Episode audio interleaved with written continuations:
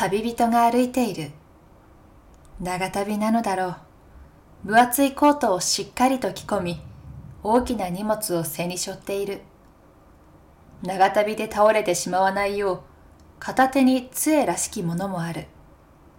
その旅人の遥か上空、そこでのんびりと世間話をしているのは、北風と太陽だ。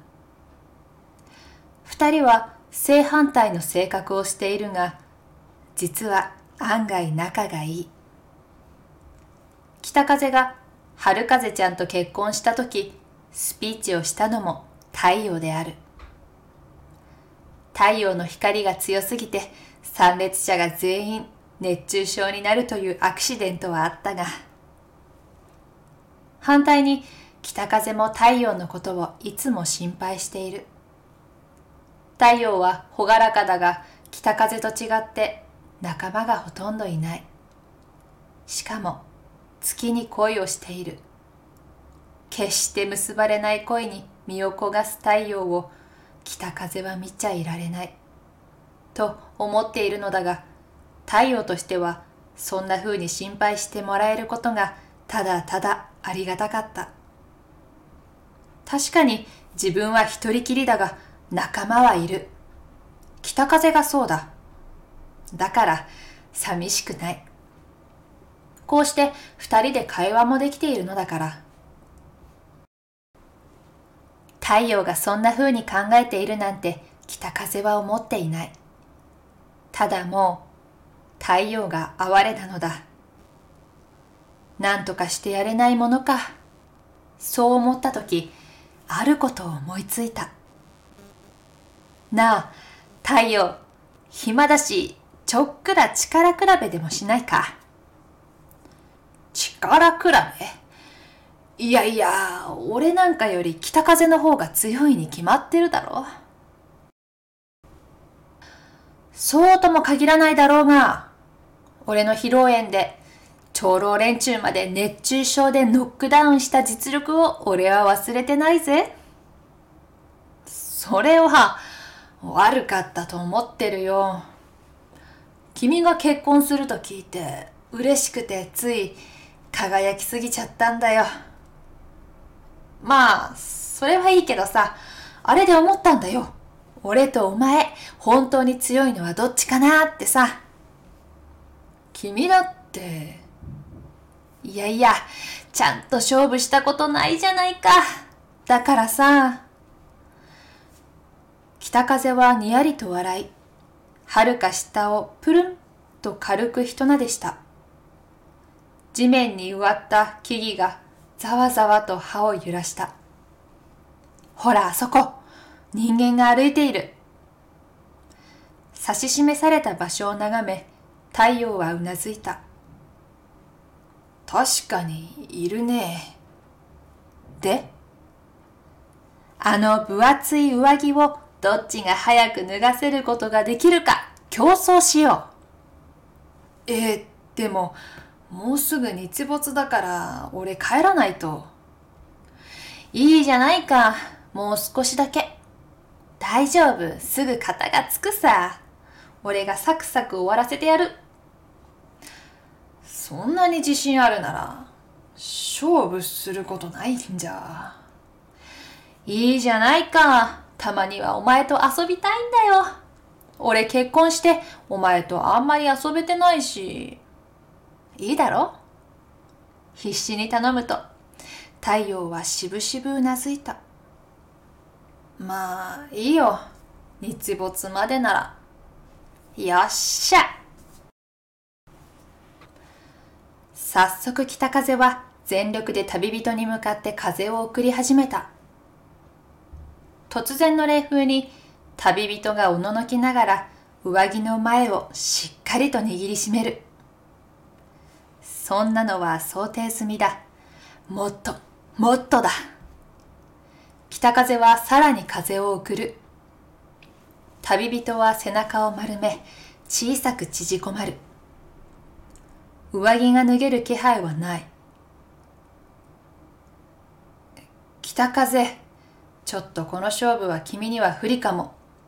この感じだと脱がないんじゃ。っていうか、そろそろ日没だし、俺の番にしてもらっていい？太陽が恐る恐る声をかける。その途端、北風がとんきょうな声を上げた。あー、泣きそうだったのに。太陽が余計なこと言うから力抜けちゃったじゃないか。これはアディショナルタイムもらわないとな。んあ、アディ、アディ、アディショナルタイタイム？追加時間だよ。俺の時間もう少しもらわないと割に合わない。いやでもこの勝負だといくらやっても北風には。っていうか日没だし、俺そろそろ行かないと。なんだよ、逃げるのか？そう言われた途端、太陽の顔から笑みが消えた。いつも穏やかに見せかけているが、実は結構負けず嫌いなのだ。いいよ。じゃあ、今日はもう少しだけいる。アディショナルタイム。認めようじゃないか。そうこなくっちゃ。北風は再び旅人へ風を送る。だが、旅人はやはり丸々ばかりで上着を脱ごうとはしない。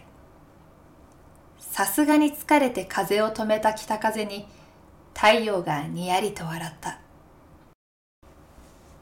アディショナルタイム終了ね。じゃあ次は俺だ。日没過ぎちゃったし、手早く終わらせないと。言いながら太陽は全力で陽光を送り始める。丸まっていた旅人が背筋を伸ばし、額の汗を拭う。そして上着に手をかけた、その時だった。太陽さん声が聞こえた。はっとした太陽の目の前にいるその人は、月ちゃん、なんでなんで？太陽さんが少し長く居残っていてくれたから、私の軌道がちょうどよく太陽さんの近くになれたの。なんだって？普段ならあんまり近くに行けないけど、北風さんのおかげで今日ははっきり顔が見られた。嬉しそうに月がにっこっと笑う。その顔を見て太陽は胸がいっぱいになった。愛しい月と短く顔を見合わせられたこともそうだ。だが、それ以上に、北風。うるうるしながら北風を見ると、北風は照れくさそうに鼻の頭をこすっていった。まあ、本当にわずかな時間しか作れなかったけどな。でも、と、北風がへへっと笑う。最高のアディショナルタイムだろ？言われて太陽と月は顔を見合わせた。太陽の目の前に月が来たために地上は真っ暗だ。北風の顔もよく見えない。もしかしたら向こうからも見えないかもしれない。けれど太陽はしっかりとうなずいた。北風への感謝で声を震わせ、太陽は言った。奇跡の追加時間をありがとう。本日も物語 .com から小川由衣さんの作品北風と太陽を朗読させていただきました。北風と太陽のお話皆さんご存知ですか、えー、旅人に北風がフューフューと風をかけてもいくら頑張ってもね脱がないわけです上着をでも太陽が出てきた瞬間にわーって暑くてあの上着を脱ぐっていうお話なんですけど、まあ、北風と太陽はあの張り合ってて、まあ、どっちが上着を脱がせることができるかみたいな北風あ俺がこんなに強い風でふーって吹いたら、えー、この上着を吹き飛ばしてやるみたいなお話なんですけど、まあ、そのお話が言いたいことは、えーとまあ、力ずくで何かをしても、まあ、うまくいかないよっていう多分あのお話なんですけどそのお話にこんな裏話があったとは。素敵なお話。北風と春風ちゃん結婚してるんですね。かわいい。あ太陽と月って太陽は月ちゃんのこと大好きだけど、まあ、太陽と月ってやっぱ両極端にいて、まあ、なかなか出会うことができない2人なんですけど、まあ、北風のあのー、ね素敵な計らいでついに出会うことができた。憧れの人に会うことができて本当になんていいやつ。北風と太陽のお話だとちょっと北風ってなんか嫌なやつみたいな感じですけど本当はいいやつだったんやなっていう もう素敵な心が温まる作品でした。なんかいいですね。こう一方でこういうことがあって実はこうだったんだよみたいなお話私も好きだし。うん。なんか心が温かくなりました。北風っていい子だったんだ。ね。昔から読んでいた昔話のリメイクってなんかちょっと面白いなって思ってて最近ずっとやってます。あの某、えー、携帯会社の CM で、えー、桃太郎とかと浦島太郎とかいっぱい出てくるじゃないですか CM にでね。その中で、えーと、桃太郎とかぐや姫が結婚してるっていう設定じゃないですか。なんかそういうの夢があってなんか素敵だしもしそうだったらいいなとか楽しいなっていうのを想像して考えるのってちょっと面白いなって思いました。